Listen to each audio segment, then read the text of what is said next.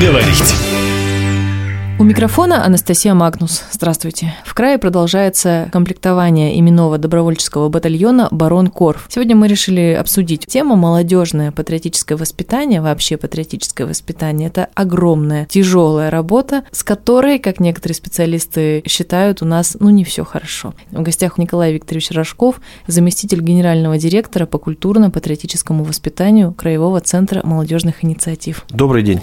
Давайте поговорим в целом, да, сегодня о молодежной политике и, в принципе, о патриотическом воспитании детей и молодежи в нашей стране. Сегодня у нас действует очень большое количество различных патриотических организаций, ну и такими главными фундаментальными организациями на сегодняшний день, ну, наверное, я перечислю три. Это Всероссийское общественное движение «Волонтеры Победы», которое возникло 70 лет со дня окончания Великой Отечественной войны, и на сегодняшний день она уже продолжает свое существование. Большая часть этих ребят – это, конечно же, студенты. Дальше это Всероссийское российское военно-патриотическое общественное движение «Юнармия». Это ребята, которые профильно направлены уже служению Отечества, которые выбирают путь идти в армию, либо в какие-то другие высшие учебные военные заведения, ну, либо службу по контракту. Ну и общероссийское общественное движение – это поисковое движение России, где ребята именно сохраняют память о Великой Отечественной войне, где ездят на различные раскопки, поднимают солдат, именно сохраняют ту память, ищут именно те именные жетоны для того, чтобы все-таки вернуть славу боевых солдат, которые сражались за нашу родину. Да, забытые имена. Забытые имена – это ключевая, где ребята уже немножко чуть постарше, это взрослое поколение. На сегодняшний день это вот три фундаментально главных организации, которые действуют на территории нашей страны, в том числе и в Хабаровском крае. И как бы не звучало, у каждой организации есть свой цвет, да, если у волонтеров Победы это синий цвет, у юнормейцев это красный цвет стяга, флага, ну а у общероссийских Российского общественного движения поискового движения России, это белый цвет. И в совокупности это бело, синий, красный. Причем не было никакого общего идеологического сговора. Правда не было? Абсолютно не было. С многими руководителями организации на всероссийском уровне я встречаюсь, когда рассказываю об этом, они смотрят это удивленно. Сама судьба подсказывает о том, что именно эти три флагманских организации, они именно сегодня занимают патриотическим воспитанием и дают именно молодежи те аспекты сохранения исторических аспектов и, самое главное, полное служение Отечеству. Ну а давайте вот отшагнем назад к самому началу разговора. Я говорю, что некоторые комментаторы наши любят сказать, как молодежь неправильно себя ведет, или они вот опять же ура патриоты, или они ерундой занимаются, или их заставили, и вот они бедные, несчастные, страдают там на этих раскопках или в этой самой юнармии. Вот вижу, да, покачиваете головой. Что вообще отвечать на такие выпады? Ну, во-первых, нужно спокойно относиться ко всему, ко всем высказываниям, которые идут сегодня и в пабликах, и в социальных сетях, и если там молодые молодые ребята, которые занимаются патриотическим воспитанием, входят в эти в организации, получают некий такой фидбэк на свои комментарии о том, что вы там занимаетесь ерундой, не понять чем, лучше бы шли на заводы и так далее. Это романтика, романтику, которую выбрали ребята, которым интересно именно служение Отечества, разбираться в истории, ездить на различные фестивали, проводить какие-то масштабные акции по благоустройству там, забытых могил, принимать участие в различных церемониальных мероприятиях, возложения цветов и так далее. Но здесь ребята выбрали свой путь, и самое главное, что приятно, это подсказка родителей. Это говорит о том, что родители воспитаны правильно, как воспитывали бабушки дедушки на примере пионеров-героев. Уважение тем родителям, которые передают вот именно эту цепочку знаний исторических аспектов. Почему сегодня осуждения все проходят в интернете и обсуждения? Это от незнания истории. А история, прежде всего, где она преподается? Конечно, безусловно, в школе. И здесь, когда мы переходим плавно плавно с вами к образованию сегодняшнему и образованию, когда учился я, заканчивал школу, мама, отец, бабушка и дедушка, оно колоссально отличается. Почему? Ну, потому что мы перешли с вами на баллонскую систему. Большая крупная система образования, которая должна была помочь нашему государству быть на уровне по отношению с другими государствами. Но самое главное, мы потихонечку стали отказываться от наших ценностей, на которых воспитывалось не одно, не два, не три и не четыре поколения. Болонская система полностью убрала из образования начальную военную подготовку. Ну, вроде бы, да, начальная военная подготовка. Что здесь такого серьезного, но, по крайней мере, она дает многое в понимании служения Отечества. Ломается тот стереотип о том, что я не хочу идти в армию, мне там страшно, я там ничего абсолютно не знаю. Вторым предметом, который ушел, так сказать, под откос, это основа ОБЖ. безопасности жизнедеятельности, да. где стал дополнительным предметом. Здесь школьнику прилагается, хочешь, вот выбирай, хочешь, не выбирай. Дальше мы будем разбираться. Безусловно, уважение тем школам и директорам, которые сохранили именно краеведение у себя. Но баллонская система не предполагала введение краеведения, изучение той местности, где, собственно говоря, ребята живут и ходят в школу. То же самое мы отказались от МХК, мировая художественная культура. Это одна из составляющих баллонской системы, потому что в школьной программе не предусмотрена мировая художественная культура. И исходя из этого всего, к чему мы перестроились по баллонской системе, мы стали немножко отказываться от тех фундаментальных моментов, которые, в принципе, школьник должен понимать. Но разбираясь дальше в баллонской системе, мы э, перейдем корнями к одной замечательной организации, которая именно выступила гарантом о том, что это образовательная система на сегодняшний день ключевая, именно нужно ее внедрять в страны, которые не относятся к Евросоюзу. Здесь вроде бы такое некое сплетение Евросоюз, баллонская система,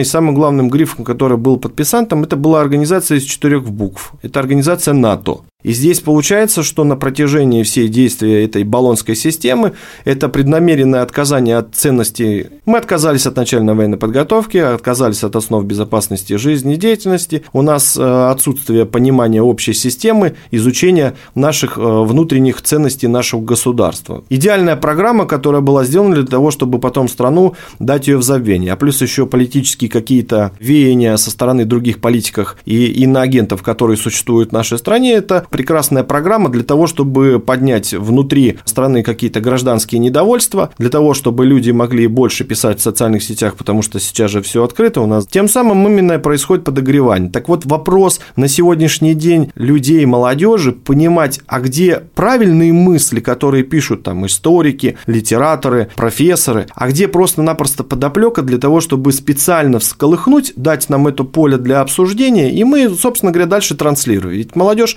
на сегодняшний день очень готова активно транслировать всю информацию, которую они получили в социальных сетях. И я всегда при встрече с молодежью всегда задаю им вопрос, а расскажите, откуда вы берете эту информацию? И почему именно эта информация, которую вы там читаете, получаете, она с вашей точки зрения правильна? Вы ее как-то проверяете?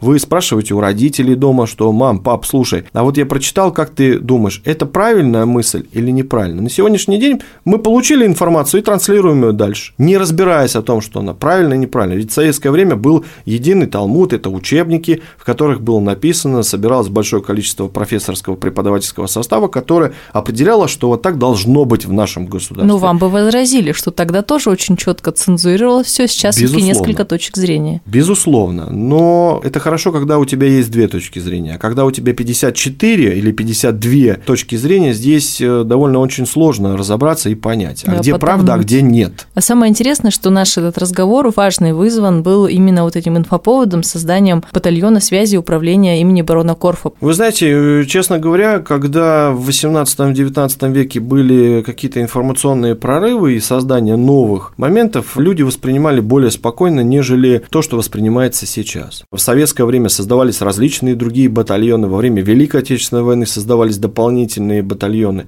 И только, наверное, после того, когда ты изучил эту историю, посмотрел эти новости, и если в твоем окружении окружении есть те люди, которые имеют отношение к Министерству обороны, они либо служили, либо служат, переговори с ними, только, наверное, тогда, может быть, человеку делать какой-то вывод о происходящей ситуации. А на сегодняшний день мы перестали, мы только получили информацию. Так неинтересно, и интереснее сразу ее паниковать. Сразу паникуем, сразу говорим о том, что вот мальчишек, молодых и так далее, и так далее. Перед тем, как вы получаете какую-то информацию, где-то прочитали, проверьте для себя, чтобы не казаться и выглядеть глупо в той ситуации, когда вам будут говорить о том, что вы даете неверную информацию. Но мы же знаем, с другой стороны, кто хочет свою неверную информацию дальше транслировать, тот, как в плоскую землю Безусловно. будет верить. Николай Викторович, ну а вы с ребятами обсуждали вот с 10-11 классом, со студентами, они, может быть, спрашивали, вот я, например, там-то учусь, могу ли я через год-два пойти? Вы что-то советовали в ответ? Слушайте, Слушайте, но касаемо движения юнармия, здесь ребята уже изначально выбирают, да, когда они приходят в военно-патриотические клубы, военно-спортивные клубы в рамках школы. То есть ребята уже стремятся к какой-то определенной системе. Когда эта системность становится их частью жизни, да, то есть они прежде всего и в школе становятся успешными, здесь ребята уже начинают выбирать, а куда дальше? Идти в армию,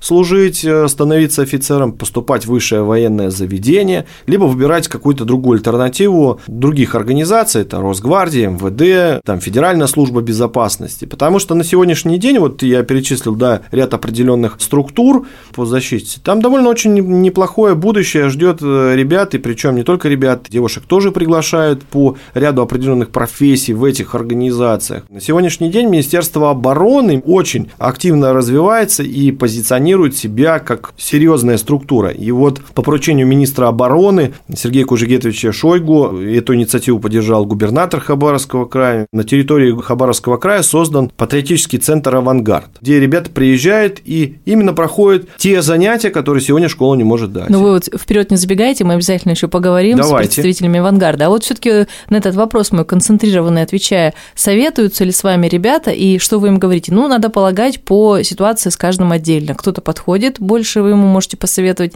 кому-то можно посоветовать еще подождать или, может быть, выбрать другую специальность. То есть тут нет никакой спецзадачи, максимальное количество детей туда вот лишь бы. Абсолютно нет. И у нас на сегодняшний день не стоит задача в нашей стране о том, что вся страна должна быть патриотами. Патриот это, это, знаете, я вам скажу, это призвание. Это не каждому дано. И здесь не стоит задача о том, что вот в нашей стране там живут определенное количество миллионов, они все должны быть патриоты. Нет. Патриот – это призвание, это чувство долга, чувство любви к Отечеству, к родине в целом. Любой, каждый руководитель э, военно-патриотического клуба, объединения, юноармейского отряда, там, начальник муниципального штаба, регионального – это прежде всего наставник. Наставник – это тот человек, который готов поделиться своим опытом, своими знаниями с подрастающим поколением. Безусловно, ребята всегда приходят и спрашивают советы у наставников. Мы советуем поступать по воле сердца и души. Самое главное, что мы сегодня стали забывать, это о чести семьи. Ведь э, испокон веков честь семьи – это всегда было самое святое, что было у человека. Отношение, любовь к отцу и к матери. Ведь мы говорим там любовь к родине, любовь к отечеству. Что такое родина? Родина – это мама, матушка, а отец – это отечество. Поэтому, когда мы говорим любовь к родине и отечеству, это любовь к отцу и к матери. Честь семьи – это является прежде всего отношение, как твои поступки, благие и ратные, будут суждены по отношению к матери и к отцу. Патриот – это состояние души и отношение к государству, к своей семье, к соседям, к близким, к деревьям, кошкам, собакам, тем, кому нужна помощь. Спасибо вам, что пришли. В гостях у нас был Николай Викторович Рожков, заместитель генерального директора по культурно-патриотическому воспитанию Краевого центра молодежных инициатив. Спасибо, что ваша радиостанция поднимает такие главные вопросы. Они сегодня очень необходимы. Необходимы не только подрастающему поколению, но и нам всем целым, потому что наше государство, я не боюсь и всегда говорю об этом, самое сильное и самое большое в мире. Поэтому на взрослых, на больших всегда должны равняться. И самое главное, мы должны оставаться человечными по отношению друг к другу. И самое главное, быть честными. Россия всегда была честным государством. Зато и страдала. За это мы всегда и страдали, и самое главное, нужно, чтобы все было по-честному. Меня зовут Анастасия Магнус. До встречи в эфире. Повод поговорить.